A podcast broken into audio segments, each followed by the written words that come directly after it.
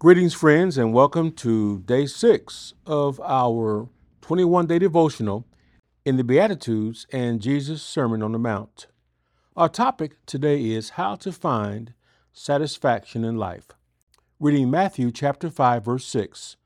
Blessed are those who hunger and thirst for righteousness, for they shall be filled. Or some versions say, they shall be satisfied. We live in a discontented, dissatisfied world.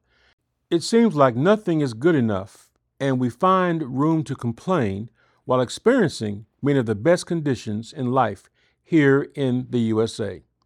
We are very aware of the things that are wrong, and we don't ignore those conditions, but we should be intentional about thinking on the things that are good.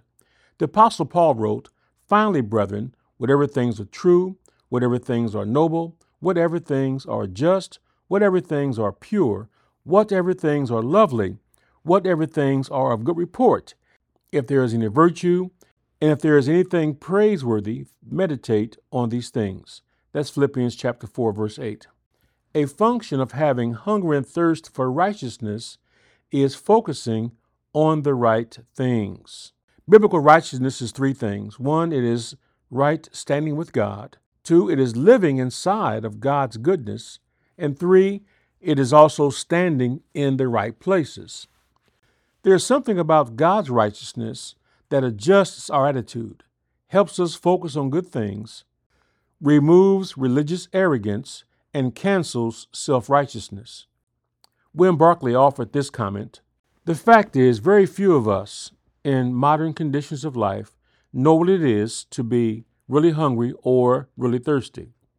In the ancient world, it was very different. A working man's wage was the equivalent of three pence a day. Now, Barclays using British currency. In American currency, that would be about 10 cents a day. Going on. And even making every allowance for the difference in the purchasing power of money, no man ever got fat on that wage. A working man in Palestine ate meat only once a week.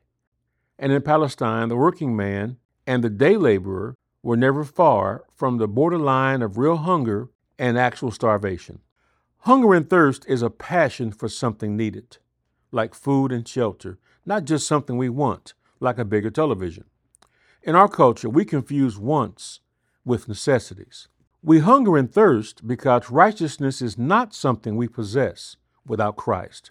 In Christ, we are righteous, but we're only aware of it through fellowship with God.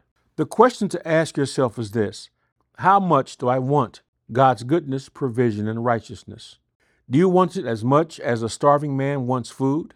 How intense is your desire for God? A takeaway from this beatitude is this it is not enough to be satisfied with partial goodness and righteousness, because there's no such thing as partial with God. He wants us filled with whatever He offers, so don't settle for less. Our reflection question today is What does God's goodness, provision, and righteousness look like to you? God bless, have a great day, and be encouraged.